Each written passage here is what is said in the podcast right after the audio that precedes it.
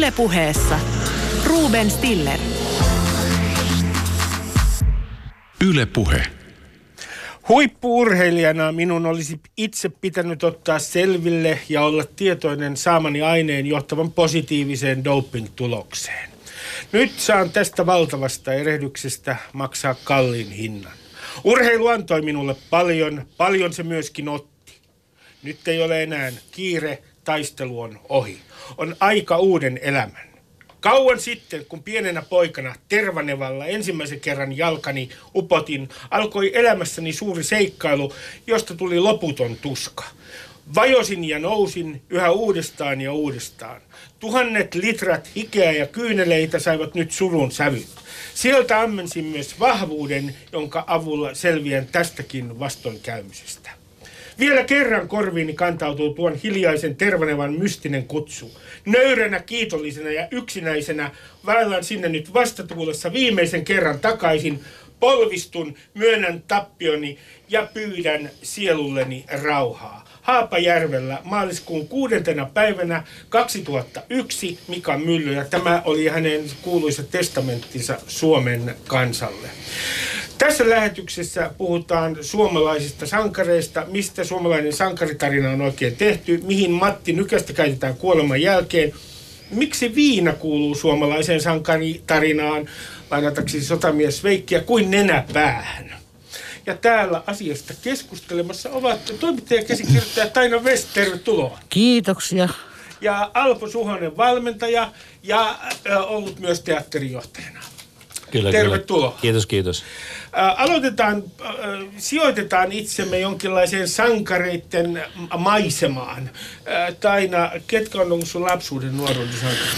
No mulla ei, kun mä tätä asiaa oikein rankasti mietin, niin mä huomasin, että ei mulla ole ollut ihmissankareita, siis semmoista niin kuin lihaa ja verta olevia ihmisiä, vaan mun sankarit tuli sarjakuva lehdistä ja ykkösenä oli ehdottomasti tämä musta naamio.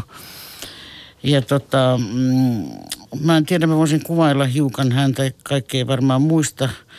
Liilat, tiukat rikoot, ihan järjetön lihaskimppu. Sitten semmoiset speedon näköiset housut jalassa ja ratsastussaappaat.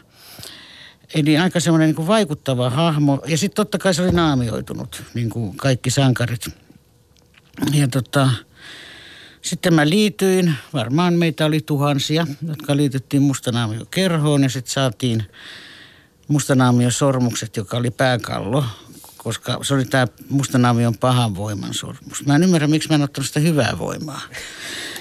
Mutta tällä kun se mäsäytti mustanaamio tai pääkallosormuksella, niin siinä läski tummu pahoilta ihmisiltä, mutta siinä vaikutti mustanaamiosta kyllä se, että sitten kun sillä oli tämä hevonen, jonka nimi oli Hero, ja mä sain pyörän, joka sattui, se oli norjalainen pyörä, semmoinen sininen ja sitten siinä oli valkoista ja hupeita, hupeisia tähtiä sen merkki oli Hero. Ja mä oikeasti sitten kun mä tuolla Tapiolassa ja Espoossa ja Mankkaalla ajelin, niin kuvittelin, että mä kiidän mustanaamion lailla Heron selässä pahoja voimia vastaan. Mutta yksi näistä oli nämä mustanaamion nämä viidakon lausumat. Ja tota, mä haluan nyt tähän ennen kuin mä unohdan sen, mä ajattelin, että tämä tulisi tuohon loppuun, mutta tämmöinen sanonta, tai näitä on kaksi. Tämä on nyt sote-ihmisille ja hoiva-ihmisille, jotka repii mummoista. Mustanaamion sanoma heille. niin, mustanaamion sanoma heille. Lakatkaa vanhuksia rääkkäämästä. Toisinaan mustanaamio poistuu viidakossa, viidakosta ja liikkuu kaupungissa kuin kuka tahansa meistä. Ja herätä pimeässä ja nähdä mustanaamio, mikä kaamea kohtalo konnille. Erittäin hienoa. Niin. Ja tämä meni suoraan isohanhelle. Ja Sille muille. Esperin toimitusjohtajalle. Ja terveisiä. Attendolle ja kaikille. Attendolle ja Mehiläiselle myös terveiset. Mustanaamiolta. Mustanaamiolta. Tästä on vai- lausumia. Tästähän on vaikea jatkaa. jatkaa. Tämä, oli, tämä oli niin kattava. Siis äh, ihan sieltä ihan lapsuudesta, niin kyllä varmaan mustanaamiokin on kulkenut, mutta mä luulen, että Tex Willeri oli mulla semmoinen, no. ehkä ihan se. Mutta mä jostain syystä niin kyllä mä oon ihan luvaan porilaisuutta. Porilaisuutta. Siis se on, Siis- sankaruus sinänsä. Eli se on sanka, se, se ilman muuta pitäisi olla Unescon suojelukohde. Porilaisuus. Porilaisuus. Just. Ja mä, mä oon elänyt Porissa just sen ajan elämästäni, kun ihminen tekee ensimmäisen kerran kaikkea. Ja, ja tota, eli siellä Porin karhut ja, ja sitten jatsmusiikki. Eli urheilu ja sitten Pori jats, ne meni niin kuin käsi kädessä koko ajan. Ja sitten siihen sekaantui jostain syystä vielä teatterikin. Eli, eli se sankaruuden, varmaan se urheilusankaruuden sankaruuden kovin juttu oli tietysti se, että, että tota, sai pelata sekä lätkää, koripalloa, jääkiekkoa ja juosta ja tehdä kaikkea mahdollista. Plus sitten, mikä tietysti on mielenkiintoista, niin, niin ensimmäinen Miles Davisin levy. Eli sieltä löytyy ne Sieltä löytyy sun sankari. Mutta tota, toisen maailmansodan jälkeen Neuvostoliitossa valittiin seitsemän sankarikaupunkia, josta yksi oli Moskova ja Leningrad ja Odessa ja Minsk ja Kiova ja mitä niitä oli. Pori. Pori. Ilman muuta Se Pori. te aloite. Suomen sankarikaupunki. Teemme aloitteen. Pori äh, sankaruuden kaupungiksi Suomessa. Äh, on tietenkin, kukaan ei ole voinut välttyä siltä, että on samaan aikaan kun Pori on jätetty varjoon, niin koko kansakunta on Matti Nykäsen jälkeen puhunut Matista tänään viimeksi juttu siitä, kuinka hän oli innokas siivoaja Iltasanomissa. Nyt kysyisin teiltä, ja mä tiedän, että tuolla Alpolla on tarinakin Matista. Minkälainen on teidän Matti Nykäsenne? Koska kaikilla on oma saarikoskensa ja jokaisella on oma Matti Nykäsensä.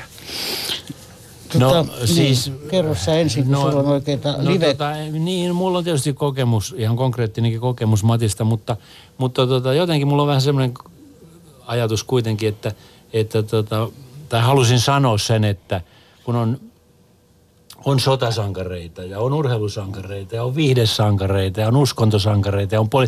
Siis sankareita on niin moneen lähtöön, että, että kun mä mietin tänne tullessa sitä, että et, et siis tämä tuntuu jotenkin, niinku, jotenkin hassulta hiukan, että niinku Matti, Mm. kaikkien tämän maailman sankaruuksien keskellä ja sitten se saa niinku mahdottoman, mahdottoman tota noin, ö, johon voidaan palata vähän myöhemmin, ehkä mistä se kertoo. Joo.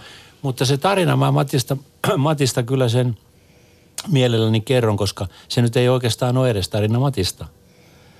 Nimittäin Sarajevossa 84 olympiakisat, mä olin jääkiekkojoukkueen kanssa siellä valmentajana ja me tullaan sitten joku ilta, illalla myöhään, myöhään tota, tämän olympiakylän rakennuksen eteen. Matti oli voittanut kultaa ja mä ensimmäisenä hyppään autosta ja nousen siihen rakennuksen tai meidän talon edessä oli alhaalla aula, jossa oli sohvia ja telkkarit ja kahvia ja kaikkea tällaista. Niin ensimmäisenä siinä sohvalla sitten äh, Matti ja mun mielestä se oli Ari-Pekka Suorsa, joka oli, en ole ihan varma, mutta mulla sellainen kuva, että se oli, oli Suorsa. Äh, toisiinsa nojautuneena, kaulakkain sammuneena sohvalla, kultamitali kaulassa ja viinapullot lattialla. Ja se ei ollut tietenkään mikään kaunis näky, varsinkaan niin nuorilta, nuorilta pojilta. Ja ö, sain niin kuin jotenkin sitten pidäteltyä siinä vähän tota, aggressioakin ja saatiin Matti siitä sitten jaloilleen ja Matti lähti, kundit lähti sitten kohti ravintolaa. Lähdin käveleen yläkertaan hu, kohti huonetta ja no, käytävässä sitten jo kuuluu kova me, mekkalaa ja tupakan savua ja, ja ties mitä. Ja siinä yksi kerros ylempänä, missä mä asuin, niin oli mäki, mäkivalmentajien huone. Ja ovi auki. Siellä oli iso porukka pöydän ympärillä, pöytä täynnä kaljapulloja, viinapulloja ja tupakkakärys. Ja ilo, ilo, ilo tuntui olevan aika korkealla. Kysyin ovella, että tiedättekö te missä Matti on? Niin vastaus tuli, että kai se jossain juovuksissa on. Ja, ja, ja tota, must, mä olin, totta kai siis se oli törkeetä. Ja muistaakseni vielä sieltä sitten tuli joku kommenttikin, että mitä se sulle kuuluu. Eli, eli tota, mä vaan sitten sanon, että kyllä te nyt olisi varmaan pitänyt vähän huolehtia näistä nuorista poista. Ja tämä tarina on ollut mun mielessä kyllä nyt aika voimakkaasti tietysti, kun tässä Mattia viedään tällä hetkellä hyväksi käytetään, että, että mikä on ollut valmentajien ja johdon vastuu näistä nuorista urheiluista. Ja me voidaan tästä jatkaa hetken päästä myöhemminkin, mutta, mutta tota, ei ollut alkukaan kovin hyvä. Eli Matti oli silloin 18, Joo. eli just ja just täysikäisyyden. Tota, mulla ei mm, Nykäisestä, koska silloin kun Nykänen alkoi tehdä sitä loistavaa uransa, niin mä en seurannut mäkihyppyä, koska mä oon sitä ikäpolvea, joka joutui istumaan vanhempien kanssa uuden vuoden kisat sun muuta sen sunnuntaisin sohvalla ja katsoa ne Garvisparten kirjanit ja sun muut. Eli kun mä sain itse päättää vapaa-ajasta, niin mä en suinkaan kattonut mäkihyppyä. Totta kai mä tiesin, että se on ihan mielettömän hyvä. Mutta ää, enemmän hän Matista oli aina juttua sitten, kun oli jotain niin kuin örveilystä sattunut. Mennyt naimisiin tai dokannut jossain tai ihan mitä tahansa. Että ei sitä ää, niin kuin urheilijana ei kauheasti mun mielestä ole käsitelty, paitsi nyt sitten tämä ensimmäinen hurmio kuoleman jälkeen, niin mitalit. Mutta mut, sitten... Mutta tulee niin. tästä mieleen just se, että että kun nyt ö, ikään kuin hänen muistonsa on pyhä, niin siihen liittyy jollain tavalla, mä ajattelen, että siihen liittyy meidän kaikkien vähän semmoista kollektiivista syyllisyyttä siitä, että me olemme ikään kuin tirkistelleet hänen, hänen elämänsä äh, niin kuin heikkoja hetkiä. Ja siinä on joku tämän tirkistelyn luoma syyllisyys joka sitten täytyy ikään kuin kompensoida siltä, että hän on niin kuin taas uudelleen niin kuin puhdas. Ristiriitaisuudessaan hän on puhdas hahmo. Mutta niin, mä en tiedä se tirkistely. Musta Hesarissa oli eh, hyvä juttu sunnuntaina eh, siitä, että miten sekä ensin seuralehti ja sitten seiskapäivää lehti, niin sehän oli molemmille hirveän hyvä diili. Eh, sekä Matille että toimittajille lehdille se, että, että kaikki asiat niin kuin – tuodaan julki, mitä vaan ö, ikinä voidaan ja kehdataan. Mutta tota, siihen Matin, kun mä mietin sitä, että et onko muualla maailmassa sitten, no niistä ei tiedä niin paljon, mutta ensimmäiseksi, joka vertaava, jota voisi verrata, on joku Osi Osborne, joka on samanlainen renttu ja juo itsensä ja vetää aineilla itsensä tärviöksi ja aina nousee sieltä ja, tota, ja saa ilmeisesti anteeksi, niin kuin Mattikin mm. sai. Aina. Niin. Tota, mä tietysti kun kuulun tämmöiseen vähän iäkkäämpään porukkaan jo tässä, varmaan kaikki muutkin ollaan, mutta joka tapauksessa niin mulla Matti ja se mitä tässä nyt on tapahtunut, totta kai arvosta ja kunnioita hänen urheilusaavutuksia, ei siinä ole mitään, mutta, mutta joku tämmöinen suomalaisen miehen kollektiivinen alitajunta – ja, ja ehkä syyllisyys paljastuu nyt. Ja tavallaan Mat, Matin tarina kertoo niin kuin jotain sellaista, että, että mies saa tehdä mitä tahansa, kun se vaan menestyy. Ja, ja meillä näitähän, tämä, alitajunta, kollektiivinen alitajunta jotenkin niin kuin on ollut, saa hakata naisia ja saa pahoinpidellä ihmisiä ja käyttää viinaa, kun tykkää – jotain tällaistakin mm. tässä on. Ja olisiko tämä nyt niin kuin se ehkä sitten se ratkaiseva viimeinen portti? Olta, olisiko nyt niin kuin, nyt päästäisikö tästä vanhasta mieskuvasta eroon pikkuhiljaa? Niin, niin. joo. Ei, ei kun, ei kun mä mietin sitä, äh, minkälaisia niin kuin Mattia ilmeisesti, kun sä puhut suomalaisista miehistä yleensäkin, että on tämä selvä minä – ja on se känniminä. Että jäkyliä haet koko aika. Ja sitten kun ollaan se selvä minä, niin sittenhän kaikki sanoo, että no esimerkiksi Vode. Kaikista maailman ihmistä ette varmaan tiedä, kuka Vode on. Ei, mä en No Vode istui Matin kanssa vankilassa kolme vuorokautta. Ja siellä he vähän urheili ja sitten tota, Vode vielä niin kuin tämän syvällisen tuntemuksen sanoi, kun se oli kolme kertaa 24 tuntia, mikä on ihan totta. Hän oli samassa sellissä. Ja se sitten sanoi, että miten hieno ihminen Matti on ja miten ystävällinen ja ei yhtään ylimielinen. Ja sitten Matti istui siellä just pahoinpitelystä niin kuin saamassa tuomiota. Ja, tota, ja oli siis ollut kännissä niin kuin ihan ääliö. Niin tämä niin kuin, mieletön, niin kuin tämä Jekyll paketti ilmeisesti asuu hirveän monessa suomalaisessa miehessä sitten, jos varmaan naisissakin, mutta miehet saa sen niin kuin anteeksi. Tässä on, tässä on niin kuin, kun katsoo niin kuin tämmöisiä se on tietenkin vähän eri asia kuin sankaru, mutta aika läheltä liippaa suomalaisia iskelmätähtiä, niin heidän tarinassaan hyvin usein se särö ja kansan suosio saadaan niin kuin sillä, että on alkoholiongelma. Jos nyt ajattelee osittain sillä siis, se syventää jollain tavalla luonnetta tämä ongelma. Otetaan nyt vaikka Kari Tapio Joo. esimerkiksi. Niin siis tämä, tämä, tämä viinan kanssa taisteleminen on sinänsä kun on tarpeeksi menestynyt, niin ilmeisesti sitten jotenkin sankarillinen asia. Niin ja sitten kun siihen liittyy se, mitä mä ihmettelen, että nämä suomalaiset poliitikot ei älyä. No just nimenomaan Kari Tapio, joka siltä jäi keikkoja tekemättä sen takia, että se oli kännissä. Mutta se aina pyysi anteeksi. Ja aina sanoi, että se rehellisesti sanoi, että sen takia keikkaa ei tullut petyytte, koska mä olin juovuksissa. Mutta tulee uusi keikka. No mä muistan, että legendaarinen Kari Häkämies, joka sanoi aamutelkkarissa juoneensa normaalit ruokajuomat, ja oli päissään kuin sanoisin kuin orava, vaikka sitten ei tullut muu elämä. Niin, tota, niin se, että Suomen kansa antaa siis äh, melkein mitä tahansa anteeksi, jos sen vaan myöntää.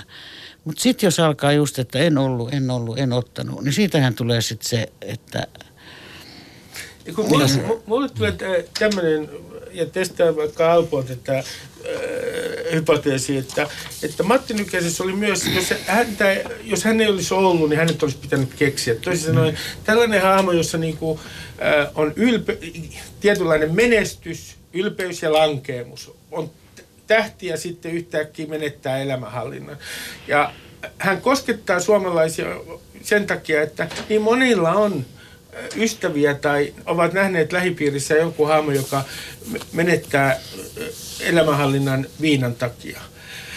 Niin hän, tavallaan hän on, vähän niin kuin, hän on vähän sellainen hahmo, että urheilu tarvitsi näiden ylibrändättyjä ja ylituotteistettuja hahmojen keskelle ja julkisuus tällaista raikulipoikaa.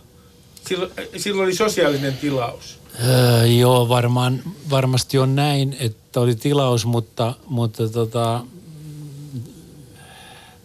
Mä luulen, että tässä on myös semmoista asiasta aika pitkälle kysymys, että nämä nuoret, kun ne tulee huippurheiluun, ne tulee hyvin nuorena, ne on lapsia lähes. Ja he niitä aletaan käsittelemään, jota kutsutaan valmennukseksi. Siis valmen, valmen, käsitellään fyysisesti ja henkisesti ja se valmennuksen ja valmennusteollisuuden ja valmentusmaailman ihmiskäsitys – perustuu pelkästään tämmöiseen fysiologiseen ihmiskuvaan, kehittymiseen, tuloksen tekemiseen, menestykseen, ja ne on ihan lapsia. Ja sitten sit niiden ura saattaa loppua siellä jo 25 tai jotain sitä vaihetta, jolloin vasta oikeastaan se aikuisuus alkaa olemaan ole valmis, niin ne on elänyt koko sen kehitysvaiheensa semmoisessa arvomaailmassa ja sellaisessa äh, sellaisessa tota, tulospaineissa ja, ja, ja menestyspaineissa ja julkisuudessa, että onhan se selvää, että se johtaa persoonallisuuden häiriöihin, jos nyt sanotaan ihan suoraan.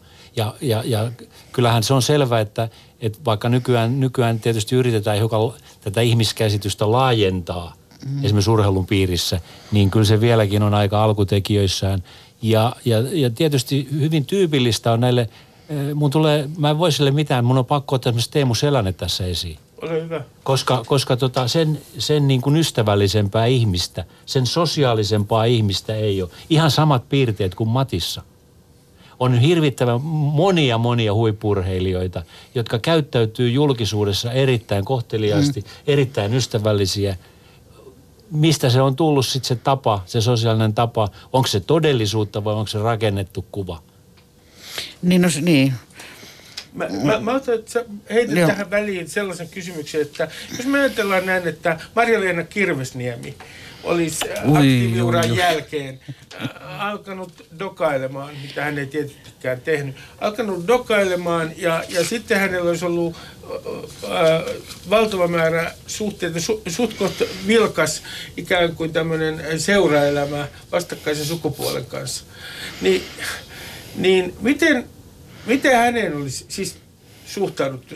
Matti, naispuolinen Matti Nykänen ainakin minusta tuntuu mahdottomuudelta. Ei, kun ei se, ei se tota, mä mietin tätä asiaa ja melkein niin kuin punastuin, kun ajattelin Maria-Liisaa äh, rymyämässä tuolla pitkin kapakoita. Ja se, mikä tuossa Matti Nykäsessä musta oli kaikkein traagisinta itse asiassa, oli se, että se, tämä sen erittäin lyhyt stripparin ura, niin kuin, johon se pakotettiin, ja kun se itku silmässä siellä, niin kun mä ajattelin, että herra Jumala, että, että niin kuin, tai tuli se, että, että Maria-Liisa tekemään sitä saman. Lapset olisi otettu huostaan ehdottomasti, tai annettu Harrille ö, ilman tapaamisoikeutta. Et se, se kohtelu olisi ollut niin kuin, ö, mä en tiedä, että olisiko siitä ihminen pystynyt selviämään, eli Maria-Liisa. Koska tota, se ei vaan, se ei niin kuin, naiselle semmoinen käyttäytyminen ei käy. Ei vaikka kuinka ollaan sitä mieltä, että nainenkin saa lyödä ja mies saa itkeä. Mm. Niin, tota, niin silti nämä kaksi on edelleen niin, kuin niin tämä käyttäytymiskoodisto niin eri. Ja se onhan sitten vielä, vielä sana sankari. Sehän on miehinen sana. Niin. Sankaritar, eihän me semmoista ei, se, ei. Ei sellaista olemassa. Siis suurin osa sankareista on miehiä. Mm. Se on selvä ja ne on, ne on niin kuin tuossa aikaisemmin totesin, eri alueilta.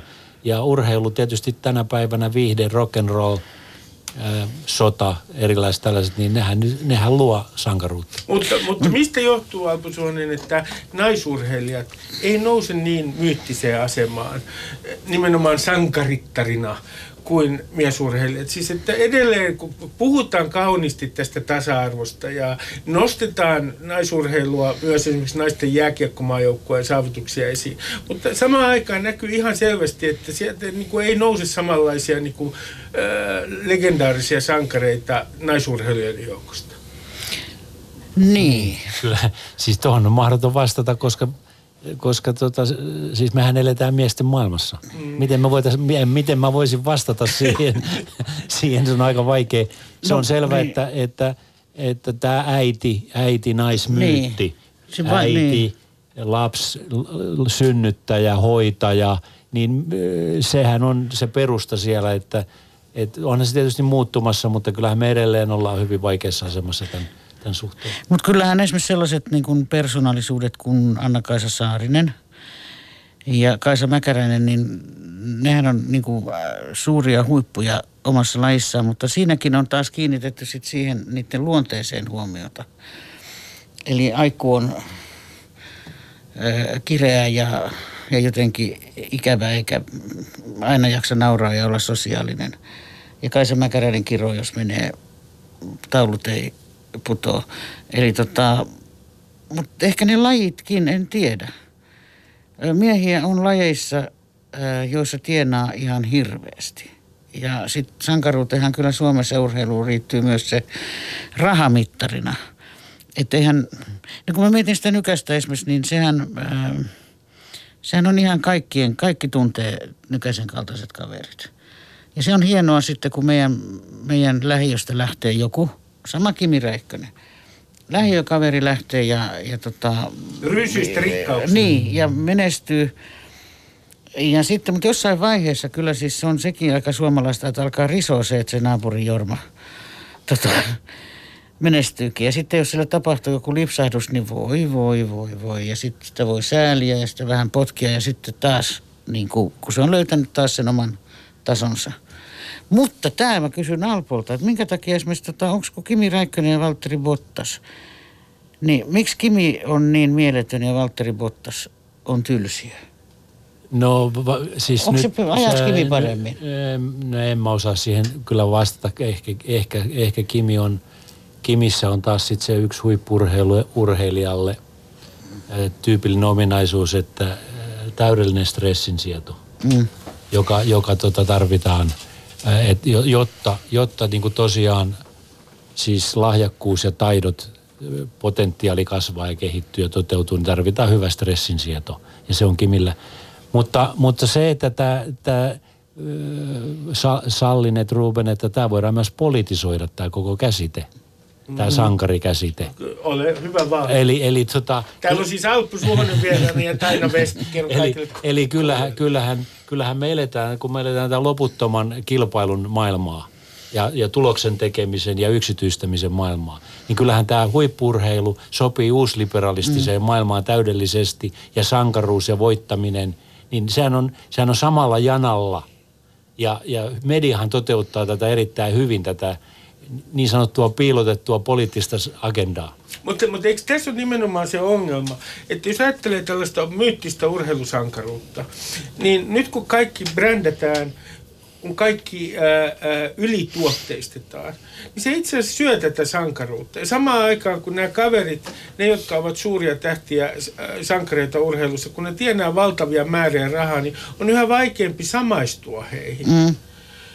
Eli voisi ajatella näin, että tämä urheilusankaruus on jonkinlaisessa kriisissä se, nimenomaan sen takia, että itse asiassa tämä markkinamekanismi, tämä brändäys ja tuotteistaminen syö sankaruutta. Onko ihan väärässä? No nyt kun miettii tota, äh, urheilua yleensä, niin nythän esimerkiksi on tulossa tämä e-urheilu, että tämä urheilun käsitekin on muuttumassa niin äh, hirveän paljon, että se ei ole enää suomalaisille rakasta 50 kilometrin hiihtoa, jossa räkä roikkuu ja mustikka soppaa rinnuksilla niin, että on sydämeä. Ja hiihtää yksin metsässä. Ja hiihtää yksin metsässä, niin. Ää, tai sitten jotkut, niin kuin noitahan pidettiin noita lumilautailijoita ihan pelleinä. Koska niillä oli nau, ne nauroja, niillä oli hauskaa. Koska siis urheilunhan on jotenkin perinteisesti liittyy ainakin Suomessa se, että se ei saa olla kivaa. Ja eikö, että, tämä, on, tämä on hyvin suomalaista, siis tämä puuttaminen. Niin. Ää, Koskela Jussi, täällä Pohjantähdellä korveräivä ja myytti. Ei tänne elämään ole tultu nauttimaan. Joo, Joo siis Pohjois-Amerikassa muutaman vuoden myöskin työskennellään, niin, niin voin, voin kertoa esimerkin siitä, että kun pohjois-amerikkalaiset jääkiekkoille nuorelta kysytään, että, että mitäs tänään, tänään on matsi, että tota, mikä on fiilikset, niin vastaus on, että I wanna show my best. Joo. Kun suomalaiselta kysyy, niin suomalainen vastaa I wanna try my best. best. Niin. Eli suomalainen yrittää, yrittää, yrittää, mutta joku näyttää. Joo. Ja, ja tässä on niinku suuri kulttuurien ero. Ja, ja tietysti siis äh, kyllähän suomalainen äh, meidän itsenäisyys ja, ja koko tämä meidän suomalainen osa identiteettiä niin perustuu tähän Paavonurmeen ja, ja talvisotaan ja hiihtämiseen. Hampaat hirveässä niin. Siis, et kyllähän se selvä on ja, ja tota, varmasti siis, no en mä tiedä, Rokka on nyt ehkä varmasti myöskin yksi hyvä sankari. Vesku on varmasti yksi hyvä sankari. Mm. Urkki. Urkillahan oli vain yksi, yksi virallinen elämä, vaikka niitä niin. oli varmaan aika monta Miljoona. muutakin elämää. Simo niin. Häyhä, josta on tullut viime aikoina. Tar- joo, Lauri Törni. Joo. Ihan siis sellaisia hahmoja, mitä ei ole niin kuin, itse asiassa minusta on hämmästyttävää, että nämä on, mitä kauemmin sodasta kuluu, niin sitä uutterammin nostetaan niin. näitä niin. vanhoja hahmoja, joo, jotka on kaikki ollut yksinäisiä kauboita. Jos se olisi tämän, tämän nykäisen, nykäisen, mitä on nyt tapahtunut nykäisen suhteen, jos se olisi se, se joka tästä jäisi nyt, että, että me oikeastaan tutkittaisikin meidän historia, millaiset sankarit meillä niin. on ollut. Ketä meidän sankareita on todella ollut ja mitä ne on edustanut. Ja, ja mä luulen, että sieltä löytyisi aika toisenlainen Suomi – kuin mitä tänä päivänä nuoriso ajattelee? No jos et, on tämmöinenkin väite, että nimenomaan urheilusankaruuden suhteen niin on tapahtunut tällainen ikään kuin asennemuutos. On puhuttu nuorten äh, miesten äh, jääkiekkomaajoukkoista, siis nuorten MM-joukkoista, jossa on jo niin sanottua voittamisen kulttuuria. Huomaa, Alpo Suonen, minäkin osaan jääkiekko voittamisen kulttuuri. Ja, ja, ja tota, sitten on nämä lumilautailijat, mihin aina viittasi, joilla taas suhde niin kuin on rento. Se on, niin kuin, ja puhutaan siitä, että nyt nämä uudet urheilusankarit, niin heillä on aivan uusi asenne. Jos mä käyttäisin tämmöistä keittiöpsykoanalyysiä, niin esimerkiksi nämä nuoret miehet, jotka pelaa jääkiekkoa ja voittaa, niin heillä ei ole enää pelkoa oman isänsä voittamisesta. Vaan he, tota, he ovat, he, heillä ei ole tällaista oidipaalista kitkaa siinä suhteessa voittoon, niin mä kysyn, että onko tämä myytti, että meillä on syntynyt tämmöinen uusi sukupolvi, jonka asenne voittamiseen ja tähän menestykseen ja urheilemiseen on ihan erilainen kuin aikaisempien sukupolvi. On. ja, on. ja, ja, ja varmasti yksi tekijä on se, että Suomi, tämmöinen lähellä pohjoisnapaa oleva periferia, hyvin rajoitettu kieli, hyvin rajoitettu kulttuuri, taistellut sekä Ruotsin kanssa että, että sitten myöhemmin Neuvostoliiton ja Venäjän suhteiden kanssa elänyt hyvin eristettyä, suljettua maailmaa. Mm. Niin nyt yhtäkkiä, kun maailma on auennut, globaali maailma, niin mä luulen, että, että ne hyvinkin monet vanhat perinteet on joutunut kyseenalaisiksi, jotka nuoriso on ohittanut aika nopeasti. Ja, ja vielä haluan tässä sanoa tuosta urheilu, urheilumuutoksesta, että, että siis mikä tässä on suurin muutos ollut urheilussa. Yksilöurheilusta siirtyminen joukkueurheilulajeihin. Yksilöurheilulajeja harrastaa tänä, tänä päivänä Suomessa hyvin harva. Meillä on muutama sata hiihtäjää, muutama kymmenen mäenlaskijaa, muutama, muutama sata urhe... Harrastaja yksilölajeja on paljon, että joku käsite väärin tätä. Enkä tässä nyt arvi, a, aliarvioi sitä mitenkään. Mutta, mutta kun meillä on joukkuelajeja, harrastaa tänä päivänä tilastojenkin mukaan nuorisosta noin 85 prosenttia joukkuelajeja. No sehän kertoo kaupungistumisesta – globalisaatiosta, matkustamisesta, yhteisöllisyydestä, vuorovaikutuksesta ja niin edespäin. Ihan eri maailman kuva. Eli, eli to, yksinäisen puurtajan Paavo Nurmiolla on tämä sekuntikello no, kädessä, ja, joka näyttää niin kuin kärsivältä ja suoraan sanoen äh, niin kuin aika luontaan työtävältä hahmolta. Tuo yksinäinen pitkän matkan juokse, niin tämä myyttinen hahmo on nyt siirtymässä syrjään. On, no jos tota nopeasti... Yksinäisen puurtajan hahmo. Niin, jos ajattelee sitä, että viidestä kympistä ollaan siirrytty sprintteihin. Ja niin sieltä, että ennen sprintin kultaa nykyään yhtä iso kuin viiden, 50 kultaa. Mutta tästä lätkästä, niin se, kun sä sanoit, että, että ei, ole, et, et, ei ole mitään isäkapina eikä tarvitse enää voittaa isää, niin yksi, mikä mä uskon, että suomalaisen lätkän ö, yksi este on ollut hyvinkin psyykkinen, on se, että, että nämä nuoret ei nykyään muista enää tätä legendaarista punakonetta joka niin kuin oli niin hirveä Suomelle se, että kun... Neuvostoliiton puna, maajoukkue. Niin, Neuvostoliiton maajoukkue. Kun se tuli se armeijan joukkue sieltä Suomea vastaan, niin kyllähän se, siinä meni talvi, hävitty talvisota ja jatkosota ja Karjalan menetykset ja kaikki vilisti silmissä siinä. No mä voin kertoa ihan kokeneena. Niin. Kokeneena samassa kaukalossa. Ilme, kun se tuli lasittunut katse, kun mä sanoin punakone. samassa kaukalossa olleena, en nyt ihan, ihan, ihan No ZSKAta vastaan on pelannut siis jopa Mus- Moskova Lusnik hallissa. Niin, niin tota, siinä ennen matsia sitä aina kuunneltiin niin kuin tämmöinen game face päällä. Pelaajat istuttiin game facea päällä, kuunneltiin kun valmentaja kertoi, että mitä, miten meidän pitäisi pelata. Me tiedettiin, että se on ihan puuta heinää. Sitten kun valmentaja lähti kopista, niin me mietittiin, että kuinka monta kertaa saan koskea tänään kiekkoon. Ja Suomihan aina silloin niinä aikoina voitti Fair Play-palkinnon, koska Suomi pelasi reilusti. Eli ei koskenut kiekkoon Mutta sitten, jotta niin tämä pysyy polkussa asioissa. asioissa tämä asia, niin suomalaisen jääkiekkoilun suurin isä on tietysti Tarasov. Niin josta, joo. josta, joka, joka siis mullisti koko maailman mittakaavassa jääkiekon ja erityisesti tietysti eurooppalaisen. Teki jääkiekosta urheilua, ympärivuotista urheilua sen sijaan, että verrattuna esimerkiksi sen aikaiseen pohjois-amerikkalaiseen bisneslätkään, niin Tarasovin kautta suomalainen jääkiekko sai suurimmat lähdöt aikoinaan. Eli me saadaan kiittää venäläistä niin kuin, äh, tuota, oikeastaan suomalaisen jääkiekon noususta. Ja tsekkiläistä Gustav Bubkaa. No hän vaan kävi täällä. No se kävi vaan täällä. Mutta hei, tuossa lämpiössä puhuttiin siitä, että, että esimerkiksi tästä, no jääkiekosta, niin meillähän on Naapurimaan Putin pelaa lätkää ja sitten meidän Niinistö pelaa lätkää. Olit se, eilen se oli katso. Olin, olin pipolätkäturnauksessa. Niin.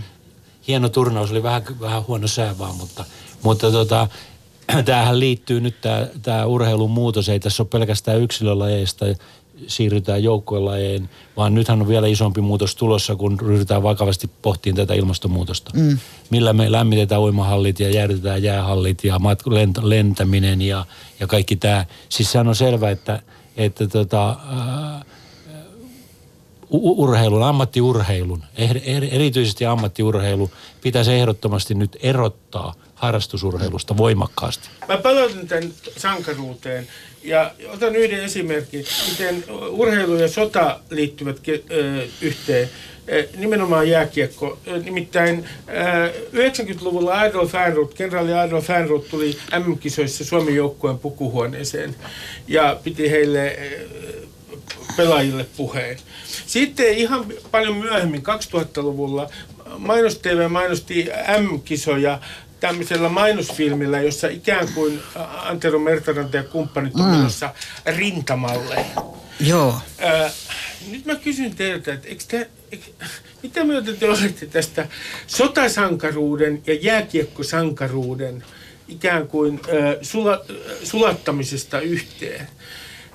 Koska omasta näkökulmasta niin se oli lähinnä mautonta. No, ja banaalia, mm, banalisoitua. Mutta älä unohda nyt pesäpalloa, äläkä unohda mm. estejuoksuja, kiulan työntöjä, keihäheittoja. Jotka ja, ja, ja, ja, ja tota, siis sehän on selvä, että, että urheilu, urheilu on Euroopassa varsinkin ollut hyvin lähellä militarismia. Erittäin lähellä kaikkialla. Ja Pohjois-Amerikassakin tietysti tunnetaan kiivestiä ja, ja niin edespäin mallina.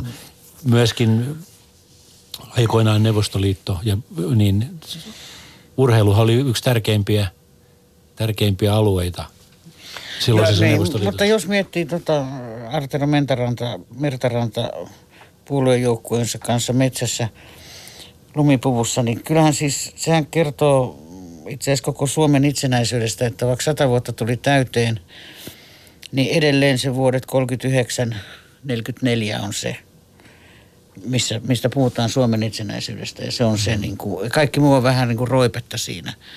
Että, että kyllähän siis meidän, meidän historia on edelleen nojaa hirveän paljon sotaan.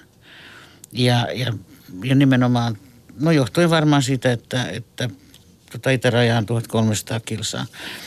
Niin tota, mutta, kun... Mut, mutta musta se on siis kornia, siis niin kuin, siinä on just sitä niin, että et ei mennä pitämään sinne kentälle hauskaa, vaan mennään niin kuin, ja yksi tämä näin, että nyt pitää olla tappamisen meininki. Sehän on myös yksi ilmaisu, jos mennään niin kuin pelaa jotain äh, lafka salimondia. Niin, niin. Se on tota, siis jos hiukan kärjestetään, niin urheilu ja – kulttuurin, ainakin sanotaan vaikka korkeakulttuurin. Mutta mikä, mikä on niinku suurin ero, niin mä luulen, että, että tota se ero, ero piilee just siellä, että, että tota urheilussa haetaan energiaa aika paljon negatiivisen aggression vihan kautta ja taas kulttuurin tekemisessä saa toivottavasti aika paljon rakkauden kautta. Mutta tämähän onkin just se, että, että jos ajatellaan niin kuin, näitä kahta termiä, hyvä ja paha, niin äh, kyllähän pahasta aina löytyy mukaan enemmän kierroksia tai kerroksia ja se on niin kuin mielenkiintoista. Niin äh, hyvähän, hyvää pidetään jotenkin niin kuin tylsänä, pinnallisena. Että siinä ei ole mitään niin kuin, Mä otan tästä esimerkki. kiinnostavaa. Et, et kun meidän tämä koko sankaruusmyynti, sehän perustuu, niin kuin, jos sanoo noin keskimäärin, mistä ne sankarit tulee, niin nehän tulee niin kuin aika paljon tämä sankarikuvasta tuntemattoman sotilaan kautta. Jos tehdään tämmöinen äh, kärjistys. Niin, niin nyt meidän, me ollaan semmoisessa tilanteessa, kun tämä yhtenäiskulttuuri on tässä hajoamassa, että, että mikä on se seuraava vaihe, koska mehän ei voida niin kuin, äh, satsata näihin tuntemattoman sotilaan hahmoihin äh, tästä sata vuotta eteenpäin. Onko teillä mitään vaihtoehtoa? Koska kun ajattelen, mikä se vaihtoehto olisi, esimerkiksi peruskoulu-uudistus tai jolla on marimekkopukuinen äh, virkamies, niin ei se kovin... Äh, ei se kovin houkutteleva sankarikuva ole. Siis tuntu, tuntemattoman sotilaan näissä niin kuin tässä perus galleriassa, niin siinähän on yksi eh, täysin erilainen tyyppi ja mun mielestä eh, ihmistyyppi, joka on tulevaisuuden ihminen, on tämä Honkajoki. Ja sehän niin kuin pistää koko sen, asettaa kyseenalaiseksi kaikki sankaruuden, sodan, äh, politiikan, äh, niin kuin, Original or, Niin, niin. Mut joka kyllä. kuitenkin on, siis hoitaa sen sotilaan hommansa, mutta ei niinku, ö, ole minkään niinku, aatteen läpilyömä siinä. Et se on musta moderni henkilö, tämä Honkajoki. Eli Honkajoki pitäisi nimenomaan nostaa tuntemattomasta sotilaasta. Kyllä. Kansakunnan kaapin päälle. Kyllä. Mutta älkää nyt unohtako, että, että tota, tuntemattoman sotilaan äh, sankaruuden ja sankarien lisäksi, niin meillä on Mannerheimi Eli, eli meillä on myöskin sankari, joka, joka edelleenkin on hyvin voimakkaasti esillä ja edustaa kyllä jotain ihan muuta kuin tuntemattoman sotilaan henkilöt. Joo, mutta tuo Mannerheim on mulle sellainen asia, että mulle hän ei oikein edusta mitään. Ja mä tunnen vähän huonoutta, mutta äh, enkä tunne. mutta tota, mä en niinku saa otetta siitä. Mä, se on, sillä on mielenkiintoinen elämä. Sen koko se ADHD-käyttäytyminen, kun se oli jotenkin aina hevosen alla, kun se siis äh, jossain ojassa, kun hän oli semmoinen villiratsastaja ja sählää ja luonne. Mutta tota, se on niin kuin ihmisenä mun mielestä mielenkiintoinen, että mit- minkälainen se oli, mutta ei, en mä näe sitä mitään sankaria. No. Niin, niin, mutta suomalaiset näkee. No suomalaiset näkee, mutta se siis, on niin kuin, Ja onhan se, siis jos nyt ajatellaan rokka vastaan Mannerheim, niin onhan siinä kaksi arkkityyppiä. on, mutta se, Va- vanha niin. suomenruotsalainen ja tsaarin palvelija ja, ja sitten pienviljelijä rokka. Ja, ja sitten jos tulee niin kuin tosipaikka, niin kumman kanssa suomalainen lähtisi rintamalle, ei Mannerheim vaan Rokan kanssa, joka pistää kokonaisen joukkueen. Sun, sun kirjassa, sä, ää, joka käsittelee sankaruutta aina, niin sä kirjoitat Mannerheimista, että hän oli hyvä brändäämään itseään. No sehän oli, joo. Millä tavalla hän Mannerheim brändäsi itseään? Siis tämä niin kuin sankarin brändääminen ei olekaan niin uusi juttu kuin, kuin yleensä No se oli puhutaan. hirveän tarkka mistä valokuvista, mitä siitä otettiin. Ää, Se oli tarkka pukeutumisestaan, se oli tarkka missä se oli, missä se esiintyi. Eli tota, sehän, ja se piti itsensä aika erillään. Että kyllä kai se kävi siellä rintamalla, mutta varsinkin se, että kun sillä oli niin huono se suomen kieli, niin se ei saanut sitä sellaista kontaktia. Ainoa mikä siitä on jäänyt, että lasissa on reunat. Lasissa on reunat joo, ja marskin ryyppy ja, ja tota, Mutta eikö hänessä niinku nimenomaan äh, Mannerheimin sankarimyytti on yksi opetus äh, näille brändäjille nykyään. Että, että kun Mannerheimhan pysyy tietyllä tavalla etäisenä. se oli täys, joo joo, että se ei lähtenyt tonne niinku röhmeltään ja nyt kun minnekään. kaikki lä- ylituotteistetaan ja brändätään, niin tämä etäisyys katoaa. Siis salaperäisyys katoaa, jolloin sankareiden, sa- sankareiden tuotanto vaikeutuu, koska Si- se edellyttää tiettyä salaperäisyyttä. Siis tämä tää brändäys ja, ja tuotteistaminen, niin sehän on johtanut siihen, että, että tota, jokaisen, joka, josta tehdään sankari, niin se on myyvä, se on positiivinen, se tuottaa. Mutta, mutta siis mm, kyllä mun mielestä, jos puhutaan tulevaisuudesta, niin äh, mun tulee, mä olin, asuin tässä aika monta vuotta tuolla Itävallan Viinissä ja siellä oli sellainen kirjailija kuin Thomas Bernhard Joo, joka, jonka suurin tavoite oli tulla vihatuimmaksi mieheksi kansakunnan. Ja onnistui Ja, ja onnistui. niin, niin tota, semmoinen, siis mun mielestä tämäkin pitäisi olla vähän tasapainossa, että miten brändätään niin, että kaikki vihaa. Siinä ei ole viime aikoina, niin en tiedä kuka olisi onnistunut tällaisessa brändäämisessä. mutta tota, Liikkola ehkä. niin. Mutta sitten se, joo, mutta se mitä tota, tässä, no kun sä luit tuon Mika Myllylän testamentin, ja sehän mun mielestä Mika Myllylän kohtalo oli traagisempi kuin ton äh, Nykäsen, koska tota, Nykänen ei ole kai koskaan, tai mä en tiedä, miten se on suhteuttanut itsensä suomalaisen itsetunnon tuojaksi. Mutta Myllyllähän jotenkin niin kuin, ehkä vähän yliarvioikin itsensä sen jälkeen, kun oli käynyt, käynyt, jäänyt kiinni dopingista. Että sehän otti niin kuin, muut meni rallatelle, muut kärä, jotka kärähti. Niin eihän ne niin kuin ole mitenkään tuntuneet kärsivän kauhean paljon. Harri Kirvesniemi on tehnyt hyvän uran sen jälkeen. Ää, mutta Mylyllä jotenkin, ehkä se pohjalainen luonne tai joku, niin sehän jotenkin tuntui kantavan siis koko Suurta syyllisyyttä. niin, koko Ja kaikkien häpeää. puolesta. Mutta tuossa kirjassa Riisuttu sankari, niin se, mun mielestä se sanoi jo, että yksikään, että hän ei urheile Suomelle, hän urheilee itselleen. Ja tätähän niin kuin hirveän monet urheilijat on alkanut sanoa äh, niin kuin ääneen, että ei ne niin kuin ajattele Suomea. Ja Onko se, eikö se ole hyvä kehitys? ei kun se on musta aivan ihana. Ja sitten jos me tota äh, kansana ja urheilukansana, joka vaatii nälkäisenä mitaleita, niin ymmärrettäisiin se, että ei ne mun puolesta urheile. Ei ne ajattele, että mulla on kiva siellä sohvalla, kun Mutta kyllä saa täytyy, täytyy tämä aika loppuu kohta. Kyllä pitää Niin. Tauno Palokin ottaa esiin vielä. No Tauno Palo otetaan. Otetaan, mutta mä kysyn Mutta siis tämä, että, että, tää, että mä, nyt mä vakavasti vielä sanoisin, että jos me myönnettäisiin se, että ne ei urheile meidän puolesta ja sen takia, että mulla olisi kiva olo ja hyvä olo.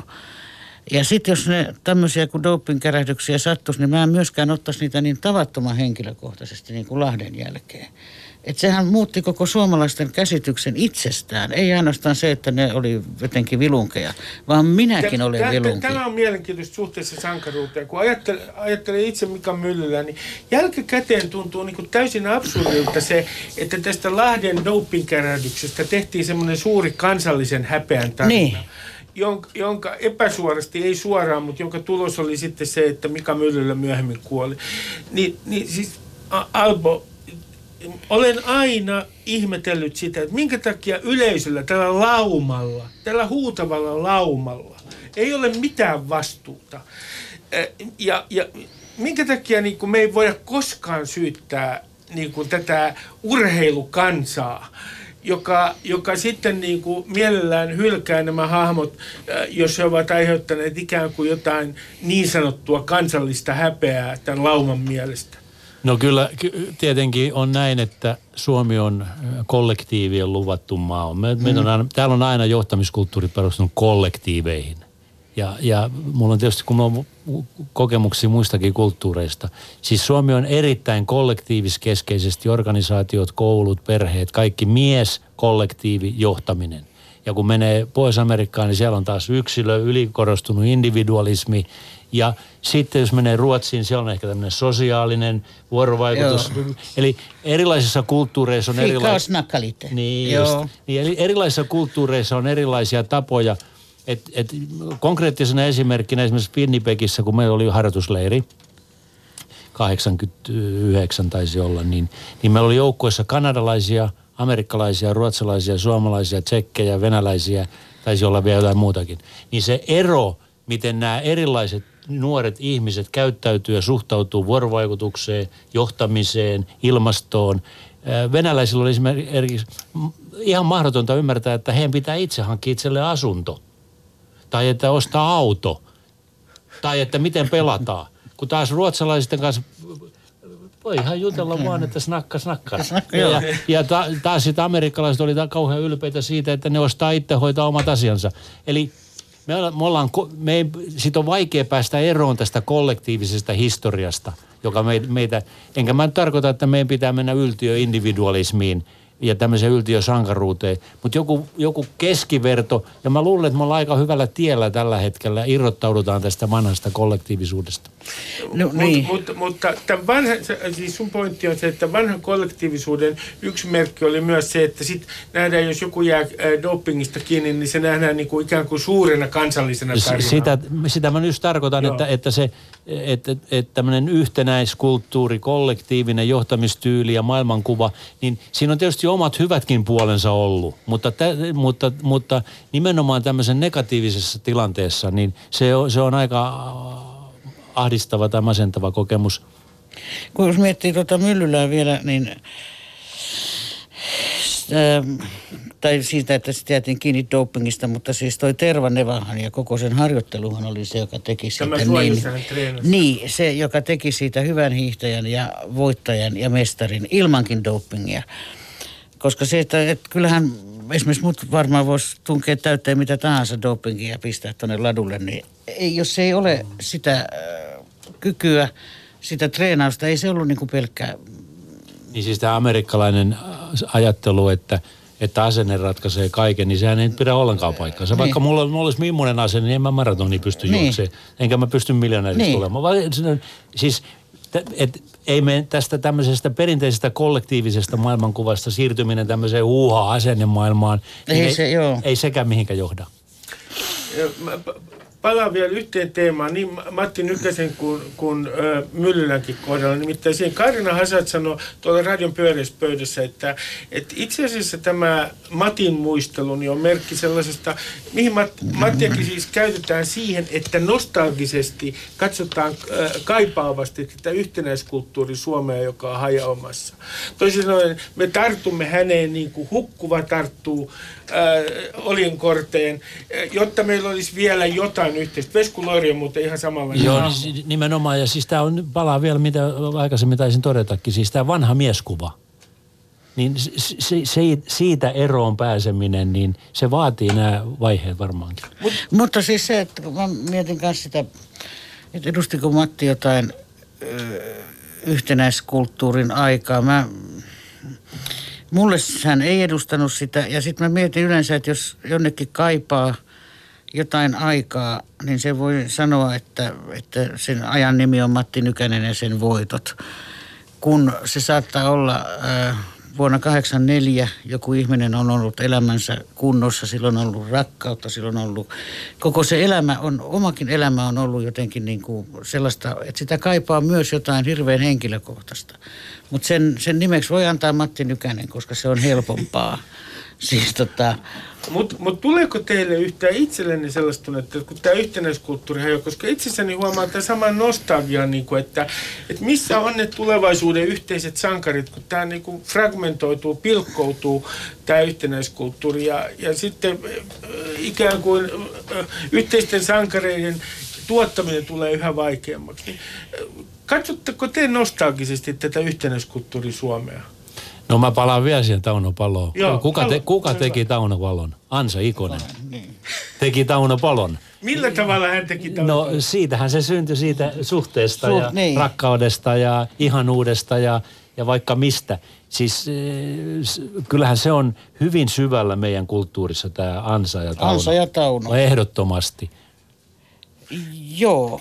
Ja, Mut, ja, ja t- t- edustaako Tauno Palo sulle nimenomaan jonkinlaista nostalgiaa, yhtenäiskulttuurin nostalgiaa? Varma, varmasti semmoista, äh, voisi sanoa, äh, ha, harrasta toivetta, että haavetta, että tällaista elämä voisi olla ja, ja niin edespäin. Ja ehkä siihen liittyy, liittyy sitten vielä sekin, että oh, joo että tota ne suuri osa niistä leffoista, mitä, jos mä nyt, mä oon aika paljon niitä nähnyt elämässäni, niin, niin jos mä nyt oikein muistan, niin suurin osa kyllä oli maaseutu Suomeen. Joo, joo. Ne ei ollut, ne ei ollut urbaaneja tarinoita, vaan ne oli aina maaseutu, kartano, piika, herra ja niin edespäin, pehtori ja alkoholi ja tappelu ja nää. Kyllä, kyllä, siellä, kyllä sieltä löytyy hienoja asioita. Niin, tämä on paljon Suomen elokuvahistorian hienoin sala-agronomi. Mutta Mikä on sala No semmoinen, joka on mukaan renki tai joku ja sitten se äh, tuleekin tai joku kulkuri ja sitten se on oikeasti. Oikeasti herra. Mutta tämä siis yhtenäisyyskulttuuri, että mullahan itse asiassa lähinnä yhtenäisyyskulttuuri antoi mun äh, poliittinen taistelainen aika. Ja vaikka se ei ollut osa tätä suurta yhtenäiskulttuuria. Se oli se saareke, joka oli äärimmäisen yhtenäinen. Ja mä oon siellä niin kuin viettänyt varmaan sellaisen ajatuksen, kun puhutaan jostain yhtenäiskulttuurista. Ei ole ikävä. Et siellä ei ollut yhtään Tauno Paloa ja Ansaa. Niin, no, mut, mut varmaan pelasti... lauliliike. Mut, mut varmaan pelasti kaikelta, kaikelta niin jääkiekko. Kun mä joudun aina menemään harjoituksiin, kun muut meni krapuliryypyille. Niin. Mä äh, kerron, ketkä täällä on vieraan. Täällä on Alpo Suhonen, äh, valmentaja ja ollut teatterijohtaja. Täällä on Taina Vest, joka on käsikirjoittaja ja äh, toimittaja. No mä nyt saatte ihan vapaasti nostaa kansakunnan kaapin päälle sankareita, jotka teidän mielestänne pitäisi nostaa sinne.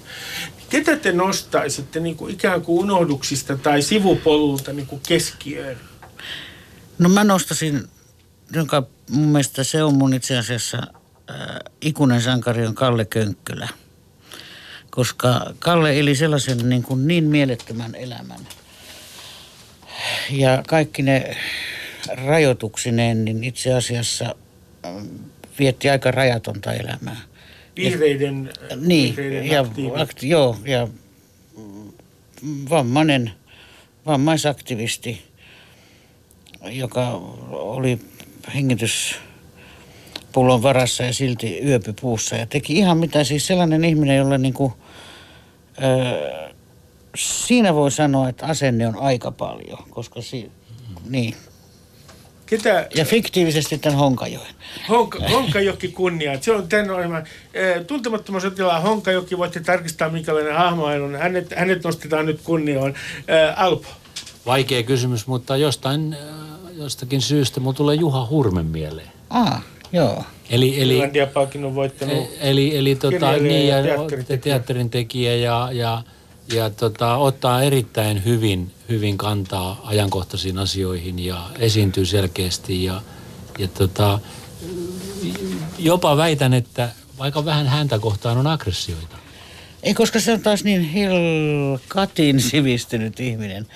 Ja se esit... Ei kun siis joo, siis kukaan, joka ei tiedä, tietämättömät ihmisetkään ei uskalla alkaa vänkkää sen kanssa, koska se ystävällisesti kyllä selvittäisi sen tilanteen. Joo, sivistys on hieno asia.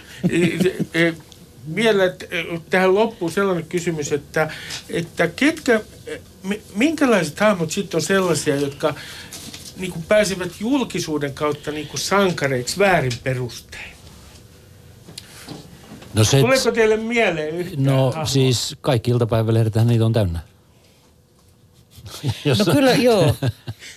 Tota, Siis iltapäivälehden lööpissä, jos joku, joku näkyy, niin voi melkein va- sanoa varmasti, että hän on päässyt sankariksi niin vähän väärin perustein. No ei, Tota- tämä on puoli, puoli huuli, mutta siis tarkoitan tällä sitä, että, että kyllähän media, sekä virallinen media että somemedia, niin kyllähän ne luo sankarit tänä päivänä. Ja, ja, ja nyt jos vähänkään pitää uskoa siihen, että ne tekee jopa presidentit, niin, niin meillä ollaan aika erikoisen elämän edessä.